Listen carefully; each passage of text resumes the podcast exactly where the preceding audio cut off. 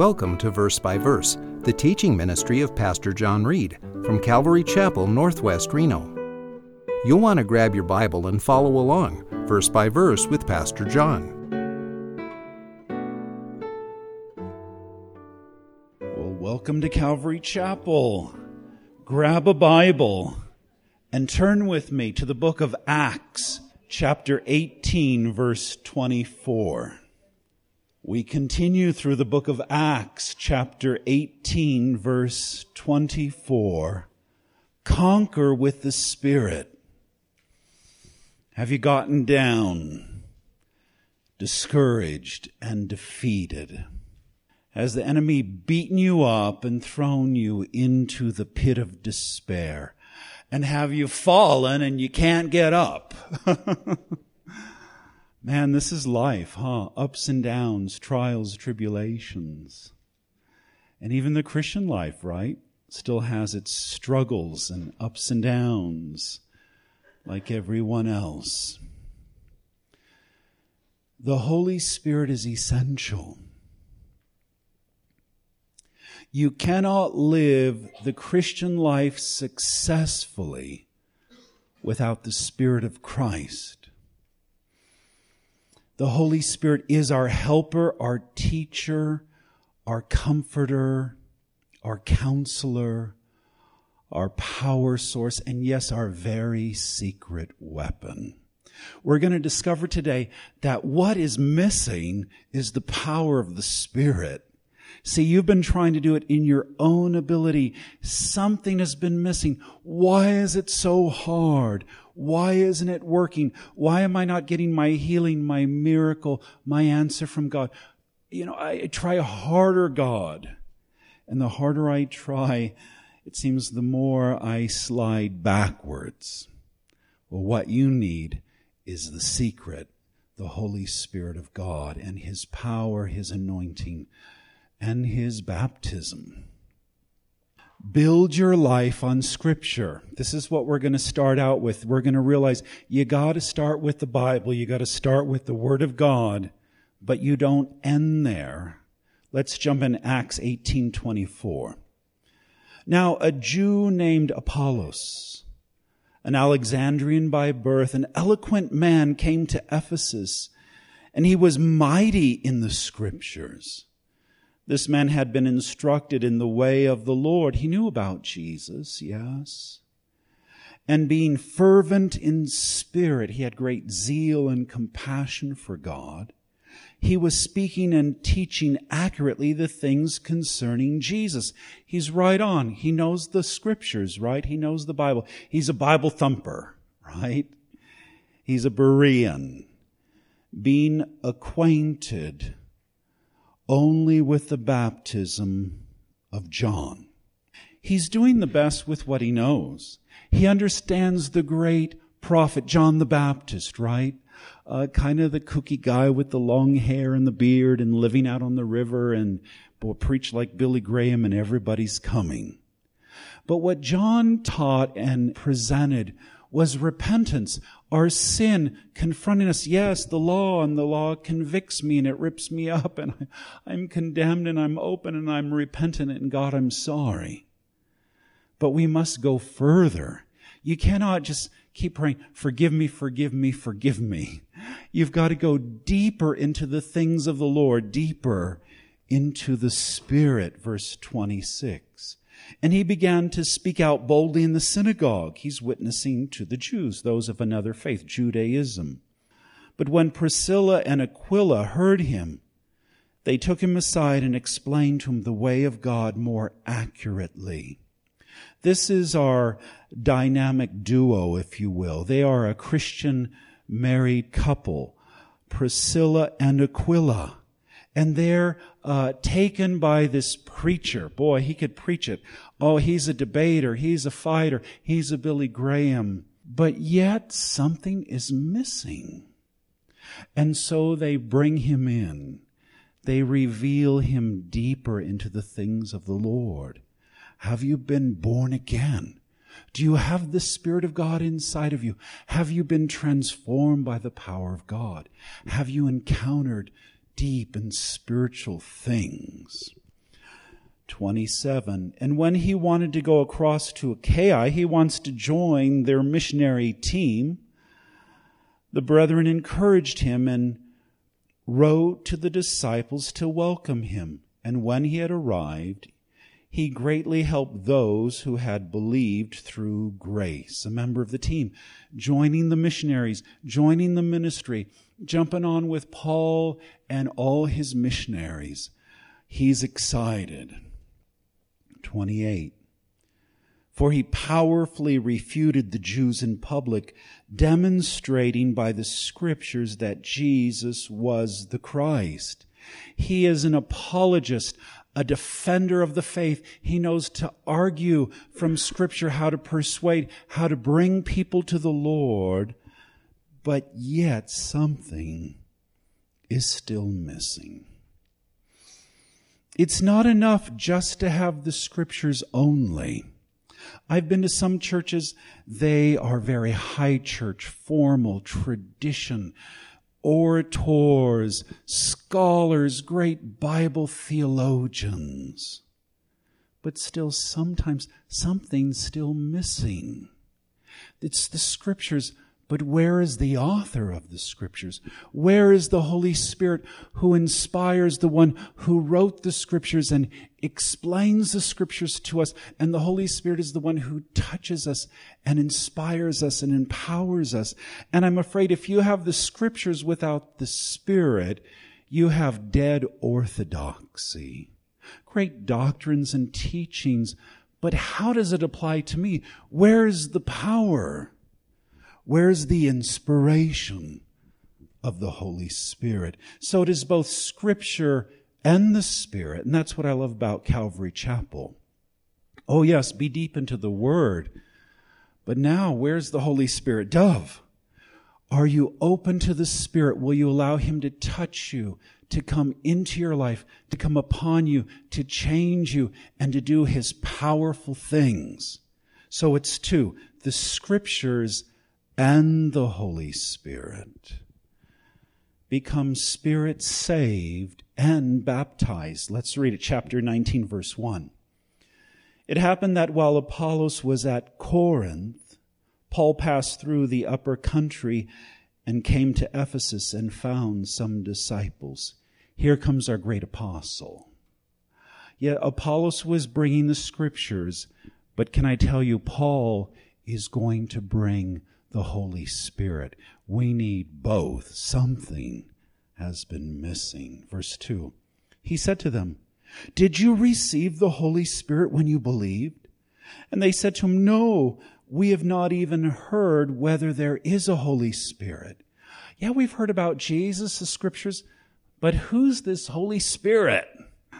What's his purpose? What does he do? This is new to us. Verse 3 and he said, Into what then were you baptized? And they said, Into John's baptism. Well, you know, we followed John the Baptist. We confessed our sins to God and we're waiting for Jesus, the Messiah. Well, Jesus is here. His Holy Spirit is here, the Spirit of Christ. You need to go further. You need to go deeper. Open your heart and invite Jesus, His Holy Spirit, into your life and become born again by the Spirit of God.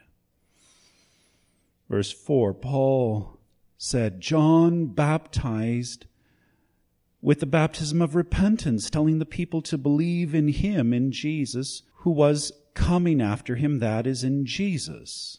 Yes, John brought repentance, sin, the law, but not the Spirit, right? John baptized with water, but Jesus is the one who baptizes with the Spirit. There's still yet more. Verse 5 When they heard this, they were baptized in the name of the Lord Jesus Christ. I want the Spirit inside of me. I want to be saved. I want to be born again. I, now that I'm a Christian, I want to take the mark of the Christian, water baptism, and be baptized in the name of Jesus, baptized in the name of the Trinity, Father, Son, and Holy Spirit, like Jesus taught, right? The Great Commission. Verse 6 And when Paul had laid his hands upon them, the Holy Spirit came on them, and they began speaking with tongues and prophesying. The laying of hands was a point of contact, a step of faith. You see it with Jesus, with the apostles, with the church. Jesus would touch people, yes? And they'd be healed, they'd be delivered. Grab the little girl by her dead hand and raise her from the dead, you know. Leopards touching him, and then they were healed a point of contact. So laying of hands, you know, when someone comes forward for prayer, a lot of times I'll say, can I, is it okay if I lay hands on you? Can I touch you? Because some people are like, what are you doing? Why are you touching me? You know, well, this is a Christian custom. It's very powerful to call for the leaders to lay hands upon you, the elders, to call for the church. Will everyone come and lay hands on me? Very powerful to be touched in faith. And Paul touches them. And they encounter and experience the Holy Spirit. Now, I think there's three experiences with the Holy Spirit. The first one, many people have experienced the Holy Spirit being with them. You know, I always sensed God was there. He spoke to me. I had this experience as a child. I heard his voice. It was like he was walking with me, like footsteps like footprints, the poem, yes? And sometimes the Holy Spirit was so powerful, He picked me up and He carried me through difficult times in my life. And that's the with experience. The Holy Spirit has been with you, but it's deeper than that. You can say, Spirit of Christ, come into my heart, and you can have the Holy Spirit in you that makes you born again. It gives you a spiritual experience. He touches you. He possesses you. He starts changing you. Then there is a third experience like we see here. The Holy Spirit comes upon an anointing, a blessing, an empowering for service to do great and miraculous, even the supernatural things of God. So when the Spirit came upon them, they got spiritual gifts. Now, I do disagree with some Pentecostals that say, but the baptism of the Spirit is only the evidence of speaking in tongues. But I don't see it here. I see that there's many gifts of the Spirit. I think over 20 gifts. And here I see two different gifts. Some got speaking in tongues and some got the better gift of prophecy. You know, Paul says prophecy is more important than speaking in tongues. Tongues is the least of the gifts. Why not seek the greater gifts like the Bible teaches? So here, when the Spirit came upon them at touch, they started to encounter the spiritual, deep, powerful things, even supernatural gifts of the Holy Spirit. I believe the gifts are still for today. I believe you could still be prophesied. I've been prophesied over and it came true. People told, Christians told my future. I've had uh, God speak to me, give me visions, do incredible things, pray for people and see them healed, get up and walk. I've seen demons come out of people and them come back to their senses. Yes, it's still happening today. Witness for Jesus boldly.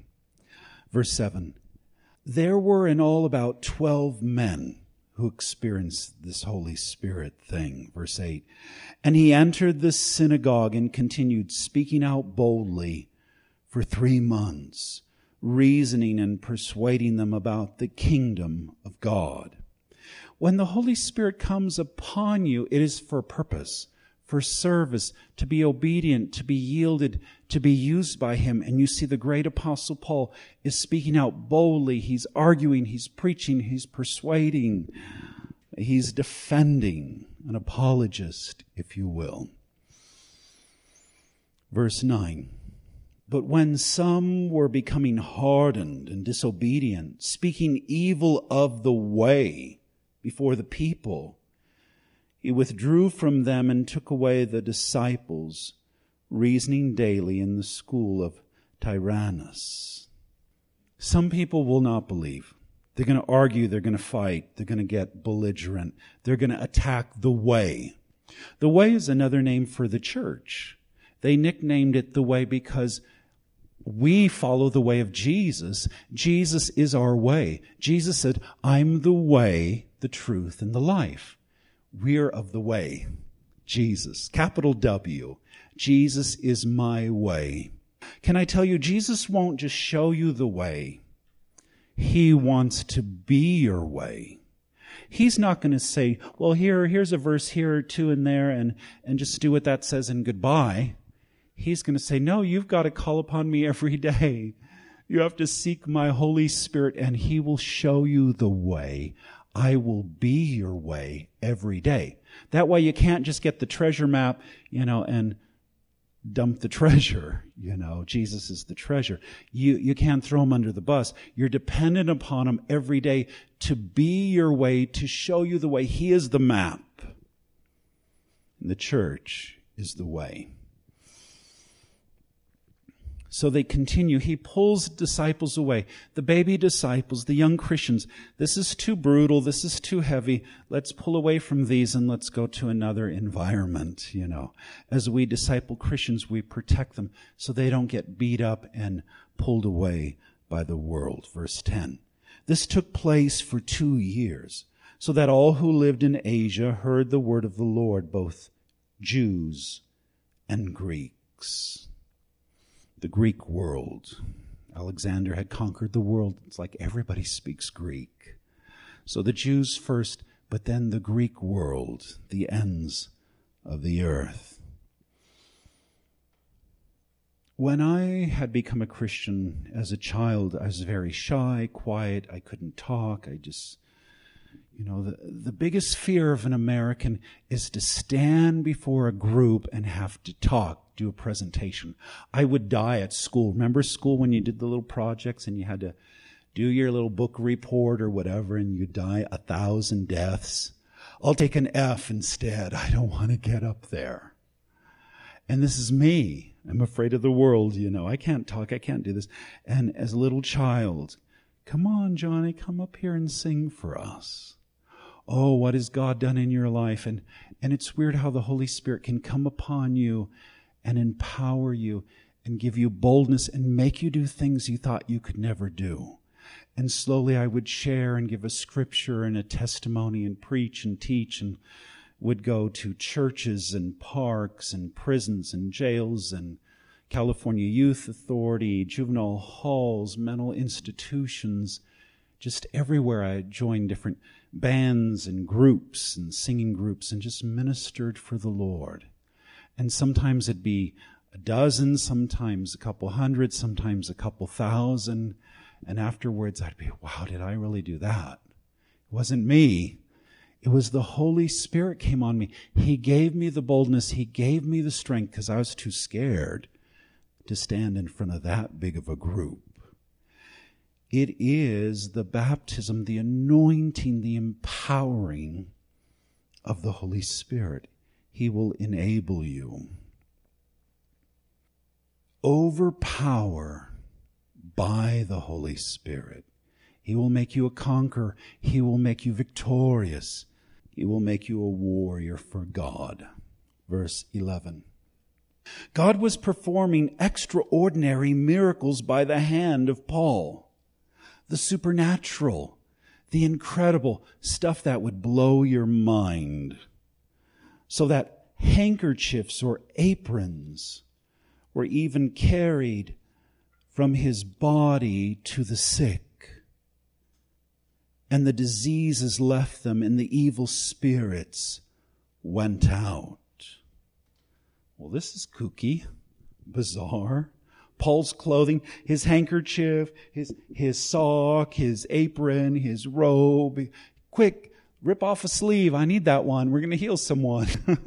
Rub it on their body. This is goofy. But the power of God, the anointing of God is on him so thick, so powerful.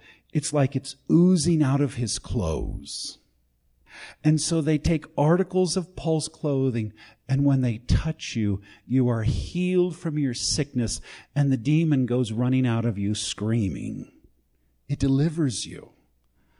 Well, that's crazy. That doesn't make sense. Why would God do it that way? I don't think that that's biblical. You cannot fit God in your little box. You cannot force God to follow your formula. God is going to work and heal. The sovereign spirit is going to move the way he chooses and he needs not your permission. And he is beyond your imagination, your opinion, and your experiences. Well, that's not how God did it for me. The Holy Spirit's got to do it the same for you as he did it for me. Oh no. God's, I'm going to use clothing. Do you remember? The woman bleeding her whole life.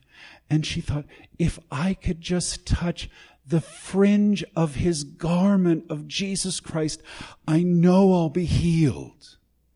I think she pushed her way through the crowds. I think she got on her hands and knees and she reached down and she grabbed the little dirty edge of his clothing. And Jesus could feel power coming out of him through his clothing, the tingling power through her body, and she knew she was healed by touching his clothes. Can I tell you this happened more than once? Jesus healed more than once through his clothes. Bizarre. I always think, that's crazy. Why would you do things like that? God, you know, I wouldn't do it like that. I always thought it was so comical and bizarre when the blind man's like, Jesus, heal me, heal me. Okay, hold on. Let me spit on the ground. I'm making mud. Jesus, what are you doing? I'm rubbing mud in your eyes. You know, I spit on the ground and here's mud in your eyes, kid. What? Go wash your eyes out and you'll see. And I always thought that was the craziest way to heal. Just wave your hand and say you're healed, you know. But God will do things that will blow your mind, that seem silly, that seem kooky, because He's God and He's going to do it His way through mud in your eye through a handkerchief, the demons will scream. 13. But also some of the Jewish exorcists who went from place to place attempted to name over those who had the evil spirits the name of the Lord Jesus, saying, I adjure you by Jesus whom Paul preaches. So, as the power of God is manifesting, the power of the Holy Spirit, the world wants to copy. Other religions want to copy Jesus. Judaism, their Jewish exorcists say, let's add Jesus. Let's add him to our repertoire. That'll be another name. We could speak this powerful name. It'll help us when we do our job and get paid to cast out demons. Yes? Make us more powerful in exorcisms of battling demons. Use the name of Jesus. Yes. 14. Seven sons of one Sceva, a Jewish chief priest, were doing this. Well, my daddy's a powerful priest, so I'm going to go in the ministry too, right? Ride his coattails. Nepotism because my parents are called, I'm called, right, to be an exorcist. Well, not necessarily. oh, seven of my brother, you know, six brothers, seven of us. We're all going to be exorcists. And we got the powerful name of Jesus. That's all we know. That's all we need, right? We can use his name. And so they would speak over the demon and use the power of the name of Jesus. But you see, I adjure you by Jesus whom Paul preaches. Paul knows Jesus. I don't know Jesus, but I'm going to still use his name, right? I could use the cross, you know, cast it out, even though I don't believe in it. 15. And the evil spirit answered and said to them, to our seven amateur exorcists that are not born again Christians, can I tell you? I recognize Jesus, the demon says. And I know Paul. But who are you? That's not good. Demons know Jesus, he's the Son of God. Demons know Paul, he's the great apostle to the Gentiles.